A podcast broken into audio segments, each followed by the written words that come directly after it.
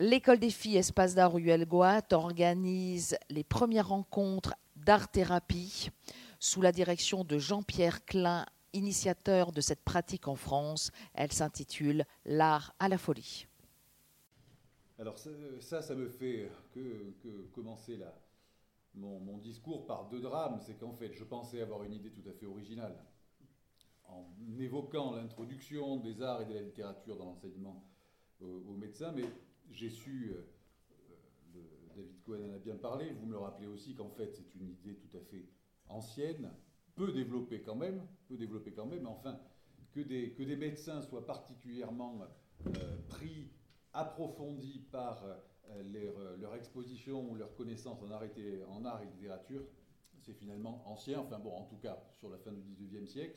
Et en cherchant un peu, deuxième déception, ça existe déjà pas mal dans certaines facultés américaines, anglaises et canadiennes. Et il est triste à nouveau de rappeler que nous devons suivre les anglo-saxons sur quelques, quelques éléments. Bien sûr, on va le faire mieux qu'eux, mais avec quand même pas mal de, pas mal de retard. Alors, moi, je, je suis euh, professeur de médecine depuis très peu de temps. Je suis beaucoup plus jeune que David, comme ça se voit, et je le suis depuis peu de temps, je le suis depuis quelques mois, ça, fait quand même une dizaine d'années, et donc cette, cette, euh, cette idée est devenu euh, pour moi maintenant une possibilité, puisque c'est un des, buts, un des, intérêts, un des atouts, euh, une des grandes possibilités d'être enseignant en médecine, c'est qu'on peut quand même développer un peu euh, de, de, nouveautés dans l'enseignement et essayer d'amener un peu autre chose.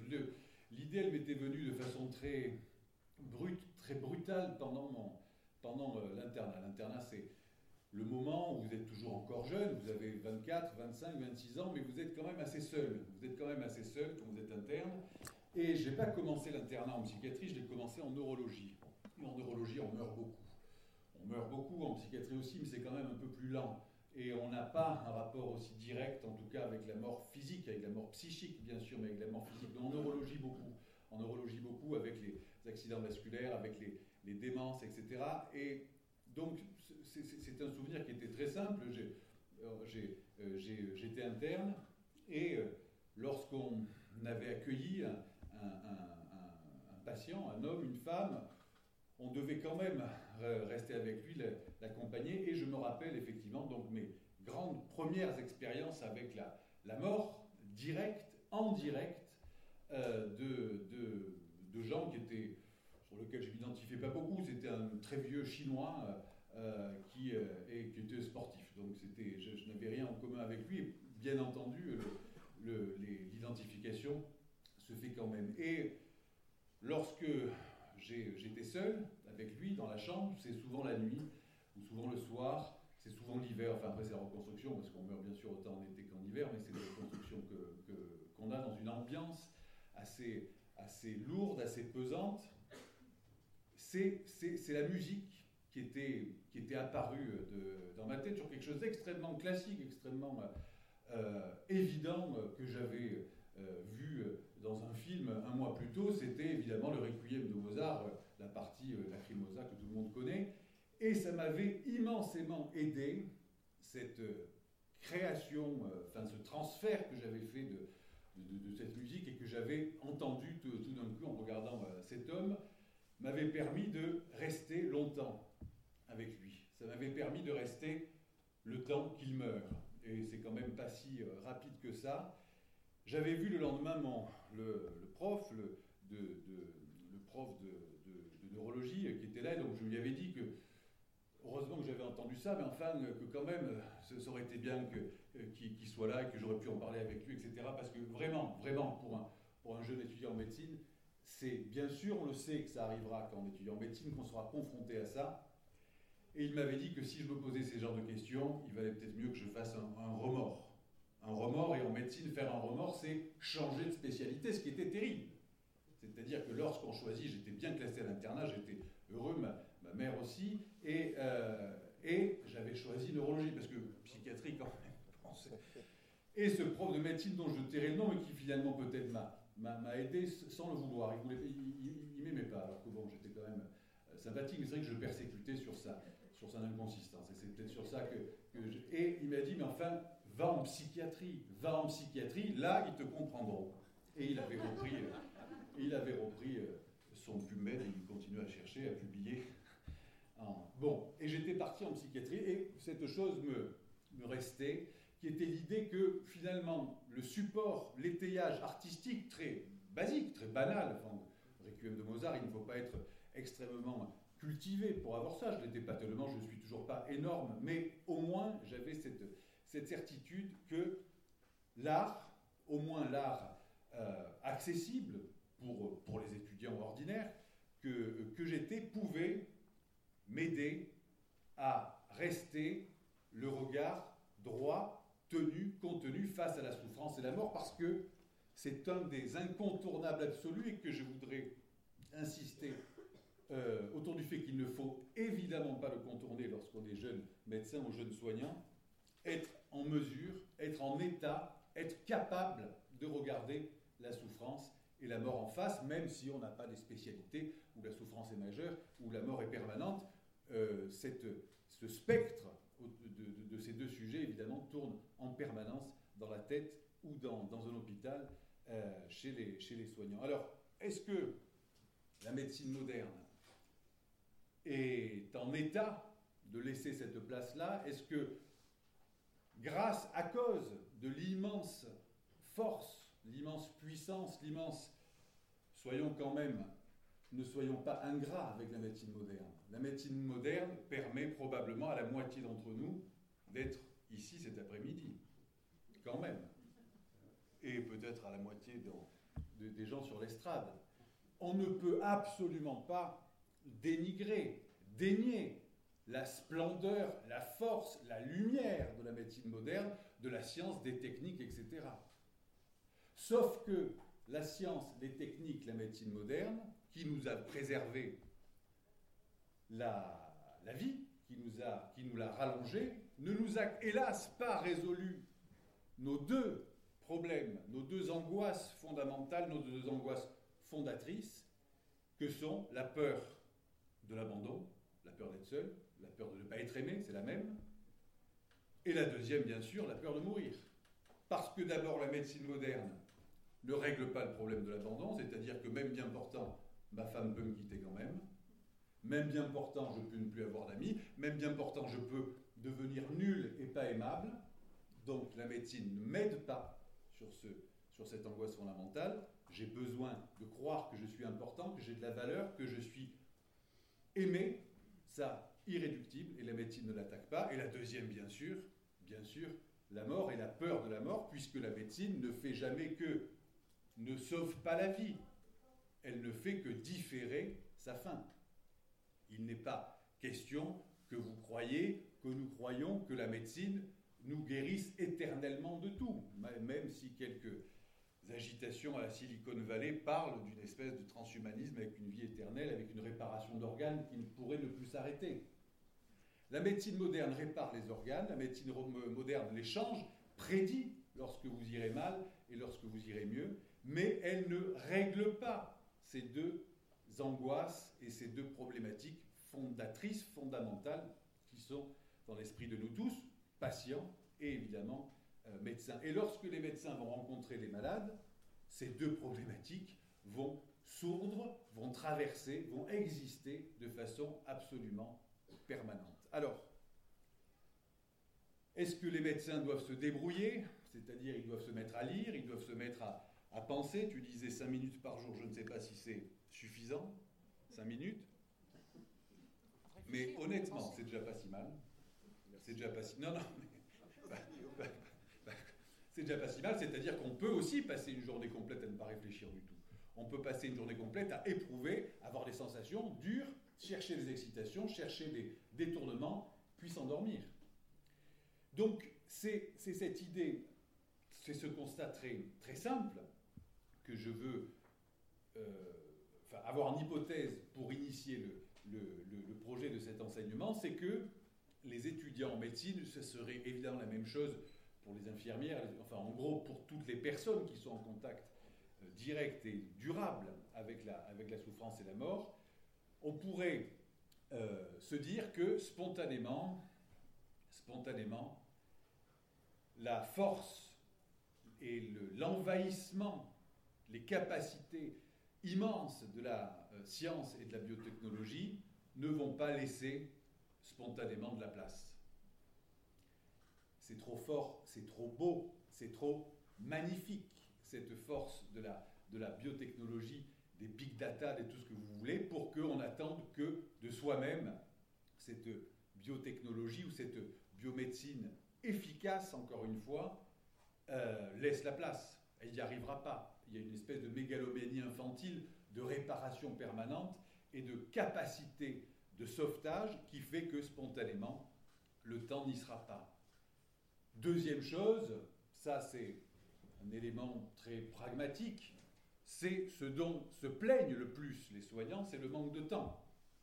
Le manque de temps. Le manque de temps pour réfléchir, pour rencontrer, pour se calmer, pour faire autre chose, mais en tout cas le manque de temps pour s'occuper des malades. Et la biotechnologie n'est pas pourvoyeuse de temps, puisqu'elle déplace sur d'autres. Et si vous associez ce manque de temps avec le fait que spontanément, spontanément, il sera toujours plus facile de donner un questionnaire de satisfaction à une famille plutôt que de passer 20 minutes dans le regard plongé de quelqu'un qui va mourir, parce que, soyons quand même aussi euh, honnêtes et modestes, c'est dur de faire ça, c'est dur. Je ne pense pas qu'il faille l'éviter, mais reconnaissons que c'est dur. C'est dur pour ses propres émotions, c'est dur pour ce qu'on va en faire après, c'est dur pour ça, pour l'attaque à sa mégalomanie que ça a, que finalement on ne peut pas tant de choses que ça. Donc entre une médecine biotechnologique envahissante et efficace, encore une fois, je, je ne m'en moque en rien, et temps passé à rencontrer, à ressentir et à échanger, spontanément, il y aura une bascule lente, passive, vers le, premier champ. Donc il faudrait que nous trouvions une façon de pousser un peu les, euh, les choses qui spontanément ne se, ne, se feront pas. Peut-être que ce que je raconte est en lien, nous, est décrit, euh, pas du tout spécifique à la médecine, mais est décrit quand même de façon assez nouvelle. Beaucoup d'états de dépressivité, de burn-out, de fatigue chez les soignants, de fatigue à soigner. C'est quand même étrange, la plupart des soignants sont heureux d'avoir fait ça. La plupart des soignants ont pas mal travaillé, ou en tout cas ont, ont fait cette, cette démarche avec un, espoir, un enthousiasme et globalement un humanisme assez important. David Cohen, euh, tu, tu nous disais même que nous assistons, et c'est très nouveau, à des démissions chez les internes. C'est-à-dire qu'il y a des internes qui arrêtent au milieu de l'internat. C'est tout à fait euh, inédit. Je encore une fois, être devenu interne en médecine, c'est suffisamment long et suffisamment... Donc il y a peut-être effectivement quelques éléments qui coincent, qui clochent euh, euh, dans cette nouvelle façon de faire la médecine qui, encore une fois, il, faut, il faut encore, et ne pas ridiculiser cette, cette biotechnologie qui est tellement utile la plupart du temps. Le, donc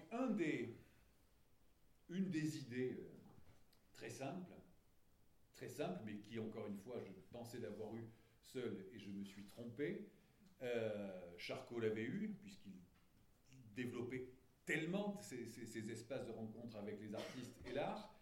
Euh, vous l'avez eu, vous l'avez bien rapporté tout à l'heure.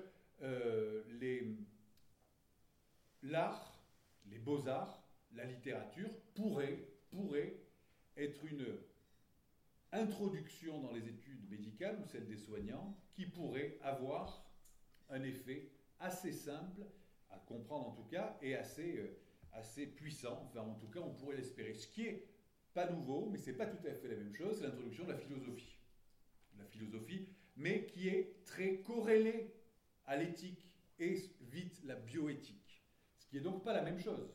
Bien sûr qu'il est majeur de pouvoir réfléchir à la PMA, de pouvoir réfléchir à la valeur de l'embryon, à la valeur morale, etc. Mais ça ne, ce n'est pas tout à fait la même chose, la philosophie, que la littérature, et encore moins que les, euh, que les beaux-arts. Alors, qu'est-ce qu'on pourrait attendre finalement d'une introduction des œuvres, de l'apprentissage des œuvres pour les, étudiants, pour les étudiants en médecine. Vous voyez donc ce décalage, depuis 15 heures, il va de soi, et même si c'est pas si, il va de soi pour nous, même si ça ne va pas de soi pour tous les hôpitaux, que l'art a un pouvoir thérapeutique, que l'art a des effets sur le vécu propre, mais aussi sur, sur, la, la, enfin sur, sur le ressenti, mais aussi sur l'expression de la maladie. Mais peut-être l'art aura aussi des effets sur le soignant lui-même. Et vous savez, on sait depuis les années 50, depuis euh, la psychothérapie institutionnelle, Tosquelas, etc., que pour bien soigner les malades, il faut soigner au préalable les murs, les institutions et donc nous-mêmes. Pour qu'un médecin soit porteur, soit efficace, il faut qu'il tienne, il faut qu'il tienne le regard et il faut qu'il tienne il faut qu'il puisse porter, il faut qu'il puisse amener une ambiance, un climat un peu, euh, un peu, euh, euh, bon, je, le dirai à la fin parce que c'est ma conclusion. Donc, l'art va nous aider à amener ce, climat et cette ambiance porteuse, porteuse de, de, guérison. Alors, j'ai relevé huit points qui peuvent euh, être amenés par, l'art, l'enseignement des beaux-arts. On verra après dans, quel détail, quels, arts, quels beaux-arts et comment on peut les amener aux, médecins. Alors, huit, petits éléments euh, assez, assez simples que vous avez sûrement pressentis tout seul. Bien sûr, bien sûr, le premier va de soi. Par l'art et par l'exposition et par l'apprentissage des beaux-arts, vous améliorez votre regard, bien sûr. C'est-à-dire que la rencontre avec la maladie ou avec le, malade est quand même d'abord un jeu, un exercice difficile d'essayer de voir ce qui ne se voit pas tout de suite. L'art du diagnostic, c'est justement extraire des choses qui ne se voient pas, de les rassembler, de les regrouper, de les catégoriser, et pas que de façon cognitive, et de voir ce que les autres n'ont pas vu, et de pouvoir comme ça essayer de déterminer quelque chose que vous ne voyez pas. Et bien sûr, les œuvres d'art, que ce soit les tableaux, que ce soit le dessin, que ce soit la musique, bon, ça c'est pour, la deuxième, devraient améliorer votre capacité à regarder. On parlait du mouvement tout à l'heure, il y a beaucoup de symptômes, il y a beaucoup de compréhension de l'état psychique ou somatique de quelqu'un en le voyant marcher. Mais pour ça, il faut que tu le regardes il faut que tu aies le temps de le voir marcher, de le voir comment il se tient, de le voir comment il traverse ton bureau ou le couloir, etc.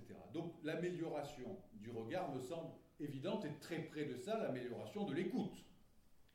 L'écoute des bruits, des sons qui traversent le corps, mais bien sûr l'écoute de l'histoire et du sens que mettent les gens autour des symptômes qui veulent dire aux médecins et qui veulent dire dans un dans une situation particulière qui s'appelle l'intersubjectivité, donc la rencontre de deux subjectivités euh, et qui construisent quelque chose euh, d'inédit à deux.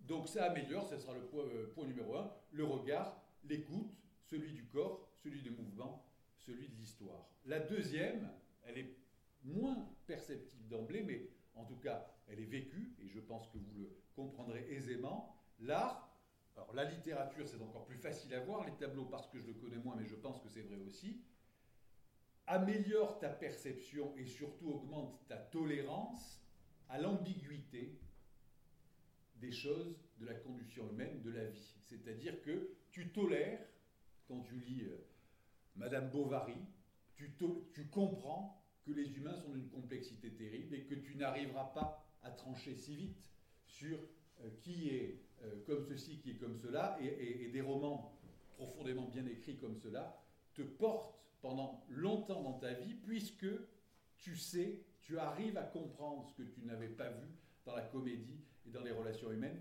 des choses autour de l'ambiguïté, et tu te mets à supporter cette ambiguïté-là. Près de ça, le troisième, tu te mets à mieux percevoir et surtout à mieux tolérer l'incertitude. La, l'enseignement médical autour des biotechnologies t'apprend une partie assez évaluable et assez sécurisable sur les connaissances. Mais bien entendu, le jeune médecin, la jeune infirmière, enfin le jeune infirmière, le jeune infirmier, là, je, bon, il faut quand même que je fasse attention à mes représentations facilitées. C'est Marseille, c'est le côté quand même.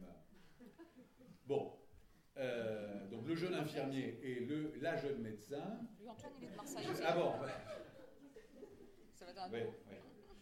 Euh, donc les, les, les, les deux doivent, dès qu'ils vont rencontrer la maladie et le malade, vont s'apercevoir très vite que ce n'est pas du tout, ça ne se passe pas comme c'était prévu. Que le symptôme qui était là joue à cache-cache, que celui qui n'était pas du tout prévu réapparaît, que finalement ce que raconte le biologiste, c'était moins certain que prévu, et la radio, elle est douteuse. C'est-à-dire que même avec une IRM et un bilan biologique, vous n'êtes pas dans la certitude. Mais vous ne le saviez pas avant de commencer. Donc l'art, je pense, te favorise, te porte un peu plus à l'aise sur la notion d'incertitude et sur la notion du tâtonnement, c'est-à-dire qu'il va falloir que tu avances petit à petit, rencontrer, découvrir, revenir. Et ça, il me semble que l'art et les œuvres d'art l'amènent bien. Quatrième chose, facile. L'art, la littérature en particulier, mais pas uniquement, améliore tes capacités d'expression et de, description. Bon, ça, ça va de soi.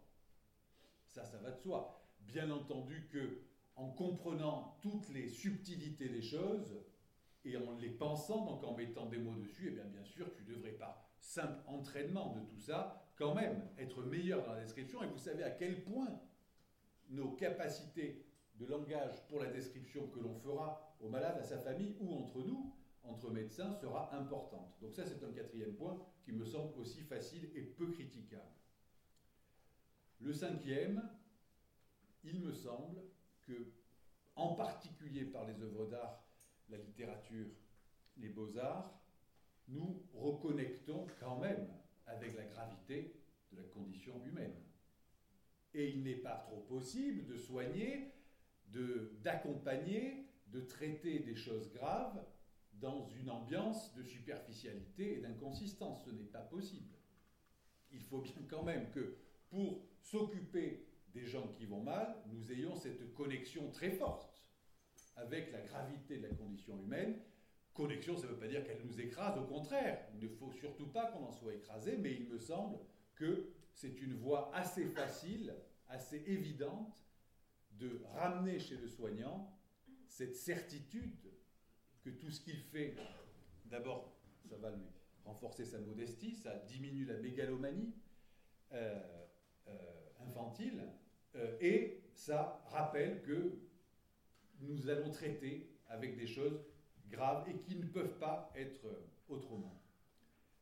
Euh, la sixième était le corollaire de la cinquième et je les ai mélangés. C'était que l'art traite très facilement, je ne dis pas tout le temps, mais peut-être tout le temps, les artistes me le diront mieux, traite à peu près tout le temps de la souffrance et, euh, et, de, la, et de la mort, il me semble. Septième, l'art, les beaux-arts, lorsqu'ils seront amenés, devraient, par la beauté, par la sensation euh, forte que cela peut nous donner, transcender. Transcender, c'est-à-dire que pour ceux qui ne sont pas religieux, pour ceux qui n'ont pas cette capacité ou ce réflexe ou cette, préorganisation psychique pour aller chercher quelque chose un peu au-dessus de notre horizontalité, l'art peut être une bonne voie de sortie. C'est-à-dire peut à peu près transcender euh, ce que nous faisons et ce pourquoi nous le, nous le faisons. Et le dernier, le huitième, c'est pour ça que je ne voulais pas vous le dire, tout, de suite tout à l'heure, c'est qu'il me semble que ça modifierait un petit peu l'ambiance. L'ambiance, et ça c'est un mot qui a l'air banal mais qui ne l'est pas, que Ouri euh, signalait, euh, en particulier à la Borde. L'ambiance dans un hôpital est tout à fait majeure les modernes appellent le climat, pour l'école par exemple, le climat scolaire, etc. Mais l'ambiance, je trouve, est encore plus euh, liée aux sensations. C'est-à-dire qu'il est probable que des jeunes soignants, des jeunes médecins, bien exposés, bien baignés dans ces affaires, devraient dans une ambiance un petit peu plus porteuse. Bon, ça c'est un, c'est un souhait et un, et un espoir. Qu'est-ce qui existe actuellement sur ces affaires? Donc je vous le disais, c'est surtout dans les pays anglo-saxon que cette affaire a débuté il y a plus de 20 ans dans des départements qui s'appellent Medical Humanities, c'est-à-dire dans les facs de médecine, sans du tout rabaisser, dénigrer, attaquer, ridiculiser les sciences et les techniques, des départements de Medical Humanities se développent et coexistent. C'est-à-dire qu'en fait, cela nous rappelle simplement qu'en fait, l'un n'est pas possible sans l'autre. Il n'est pas possible de soigner sans connaître les savoirs actuels, les techniques, etc. Mais il n'est pas possible non plus de soigner sans cette énorme partie de, vie affective et relationnelle que le médecin a, doit avoir et aura toujours. Donc, euh, il y a, je, vais vous donner quelques exemples sur ça. Et à, Paris, euh, assez récemment, alors d'abord, j'ai vu ça, euh, ça a ouvert en mars au, CNAM, donc à la, aux arts et métiers, un département d'humanité médicale, Cynthia Fleury qui s'en occupe, Mézène qui est au milieu, etc où il cite cet enseignement de l'art, mais il s'occupe plutôt de la partie sciences humaines à transmettre aux, médecins, ce qui est encore une fois pas tout à fait euh, la même chose. Il y a quelques... Euh, à l'école normale supérieure aussi, il y a une, activité, enfin c'est plutôt un diplôme euh, pour, les, pour les soignants, mais autour de ce sujet. Mais donc c'est plutôt dans les pays anglo-saxons que ça se fait. Au Canada, dans l'université de Sherbrooke, il y a depuis maintenant 20 ans un cours optionnel de dessin qui est long, c'est-à-dire ça dure toute l'année, c'est pas juste pour penser à autre chose, c'est le, euh, euh, professeur Dagenet, donc qui c'est une collaboration avec la fac des beaux-arts, et il enseigne le dessin aux, euh, aux, étudiants en médecine. sur leur évaluation, cela a un effet très significatif sur l'état global de, des étudiants, sur l'empathie qu'ils vont avoir avec les patients qu'ils vont euh, rencontrer, et ce que je vous disais tout à l'heure sur la qualité descriptive et sur le, la, modélisation qu'ils peuvent avoir euh, par rapport aux patients. À, Harvard, ils sont allés, ils ont fait une couche de, de plus, puisqu'ils ont fait un essai, une étude sur les effets de cette pédagogie-là, euh, comparative, pas en double aveugle, puisque ceux, qui avaient l'enseignement, évidemment, le, le, savaient. Et là, donc on peut, vous voyez, même avec ce que je vous raconte, retourner sur le, sur les, sur, les chiffres et un petit peu de science, lorsque pendant une année, des, une, promo, une promo de jeunes médecins, je crois qu'ils sont en quatrième ou cinquième année, sont accompagnés euh, dans le musée, euh, alors que c'est un musée attenant à, la faculté avec beaucoup d'œuvres d'art, etc., eh bien, ce groupe-là augmente de près de 40%, c'est beaucoup, les capacités diagnostiques. Diagnostiques, c'est-à-dire que vous voyez l'effet indirect, en voyant des œuvres d'art, ils améliorent après leur capacité à reconnaître les douleurs abdominales et les liens euh, qu'on peut faire avec euh, un état cutané ou un état euh, comportemental. Donc ça, ils l'ont évalué, ça fonctionne, et donc ça, c'était Harvard. De façon plus, plus large, des, deux équipes de chercheurs, une, une à New York en sciences sociales et puis une euh, en, Hollande, à, Amsterdam, a montré de façon très objectivable les effets sur l'empathie et sur la fameuse théorie de l'esprit, dont je vais vous dire un mot. Sur l'empathie, donc ils ont pris des étudiants ordinaires, ce n'était pas que des étudiants en médecine, enfin c'était tous les, tous et euh, on mesurait, c'était long, hein, c'était sur, sur une année, les effets produits par la lecture de certaines littératures. Étaient comparées littérature dite de fiction en anglais, mais c'est pour parler des romans, en fait, euh, différenciant de la littérature plus, descriptive, celle qui raconte une histoire. Littérature qui raconte une histoire de haut niveau, littérature qui raconte une histoire ordinaire, littérature qui ne raconte pas d'histoire, et littérature, ou pas littérature du tout. Donc il y avait quatre groupes d'étudiants. Les effets sur le développement de l'empathie, qui est mesurable par les sciences cognitives actuelles, enfin en tout cas suffisamment pour pouvoir le comparer, était euh, de, façon progressive du dernier, du dernier groupe, c'est-à-dire pas de, pas de littérature du tout, littérature euh, euh, non, non romancée, littérature romancée de mauvaise qualité, littérature romancée de bonne qualité. Bon, après on peut débattre sur ce qui est de bonne et de mauvaise qualité, peu importe. Ce qui était tout à fait donc significatif, c'est que ça développait l'empathie, empathie que nous allons devoir retrouver et espérer euh, voir se développer chez les étudiants en médecine. Parce que ça aussi, c'est une autre évaluation qui avait été faite, c'est que l'empathie des étudiants en médecine, c'était aussi une étude anglo-saxonne, diminuait d'année en année de, de, la première à la sixième année. Je ne sais pas si tu avais... C'est pénible quand même comme affaire. C'est-à-dire que plus tu avances à l'hôpital et plus tu avances avec nous, bon, moi je suis nommé que depuis 4 mois, donc c'est pas moi, c'est ceux d'avant. Et toi tu vois pas les étudiants. donc ça, c'est réglé, voilà, c'est pas moi. Euh, diminue d'année en année, probablement pour se protéger. C'est pas du tout un assèchement euh, c'est probablement pour, euh, pour se protéger. Donc une des façons de lutter contre cette décrépitude de l'empathie quasi inéluctable chez les étudiants en médecine, eh bien, ça. La deuxième, c'est la théorie de l'esprit. Enfin, ils ont mesuré l'augmentation, la diminution de la fameuse théorie de l'esprit. Je ne sais pas si vous connaissez, en deux mots, la théorie de l'esprit, c'est la capacité qu'on acquiert très tôt, vers deux ans, trois ans, à attribuer à quelqu'un d'autre le fait que cet autre a un esprit, c'est-à-dire qu'il pense et qu'il pense différemment de soi. Les, la, méthode pour évaluer ça chez les enfants, elle, est très simple. Je, on en a encore un peu ou euh, Oui, parce que vous m'aviez dit de, de, faire des digressions. J'en ai fait quand même. Hein. Merci. non, parce que j'avais prévu 20 minutes, mais après, voilà. Euh, la théorie de l'esprit, donc vous, euh, vous, prenez, vous, prenez, un enfant, enfin vous prenez, vous, êtes en lien, vous êtes heureux d'être avec un enfant de 2-3 ans que vous examinez, que vous observez, etc. Et vous faites jouer, vous lui faites jouer une. Enfin, il voit une, une, petite scène où le il y, a une maman et, son, et, son, enfant. Euh, la mère, devant l'enfant, met du chocolat dans, un, dans, un, dans une armoire. Euh, l'enfant sort pour jouer. Pendant qu'il sort, la mère change d'endroit le chocolat. Il n'est plus dans l'armoire, mais dans le frigo. Et lorsque l'enfant revient, on demande à l'enfant qui regarde tout ça, l'enfant de 2-3 ans, où penses-tu que euh, Kevin va chercher le chocolat? S'il a acquis la théorie de l'esprit il va comprendre que celui qui est sorti va se tromper et va aller dans l'endroit qu'il croit être, puisqu'il n'a pas. je, me fais suivre C'est-à-dire, il va aller le chercher dans le placard. On va finir par des choses, c'est bien.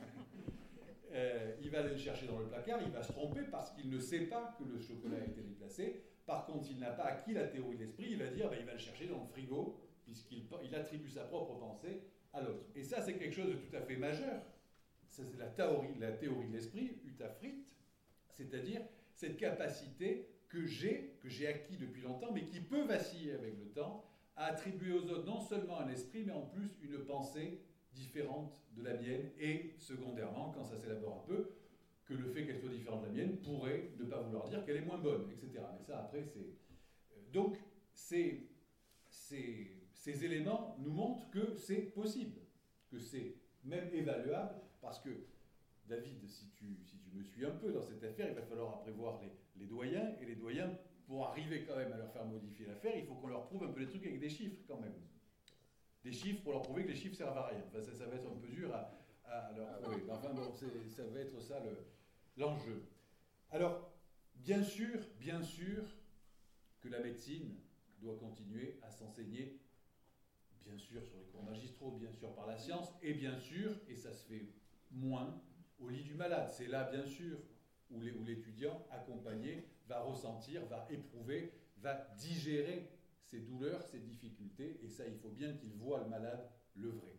Donc ça, on ne touche pas. Mais, pourquoi pas, pourquoi pas faire organiser d'authentiques partenariats, conventions avec des, des, des, des, des fondations, des lieux qui promeuvent euh, l'art, qui le montre, qui l'expose, les écoles des beaux-arts les, euh, et, les, facs de lettres, etc., et d'organiser une authentique département d'enseignement de l'art, et en particulier de la littérature et des beaux-arts, pour les étudiants en médecine.